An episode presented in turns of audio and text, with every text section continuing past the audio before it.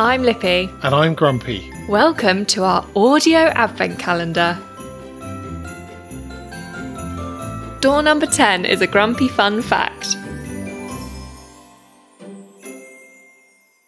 In November two thousand thirteen, a group from Traditions Club in Byron, Texas, constructed a gingerbread house that was one hundred sixty foot long, forty-two foot wide, and over ten foot tall. Made with a wood base, it reportedly took eighteen hundred pounds of butter, seven thousand two hundred eggs, three thousand pounds of sugar, and over seven thousand pounds of flour, and over twenty-two thousand pieces of candy to cover the record-breaking structure.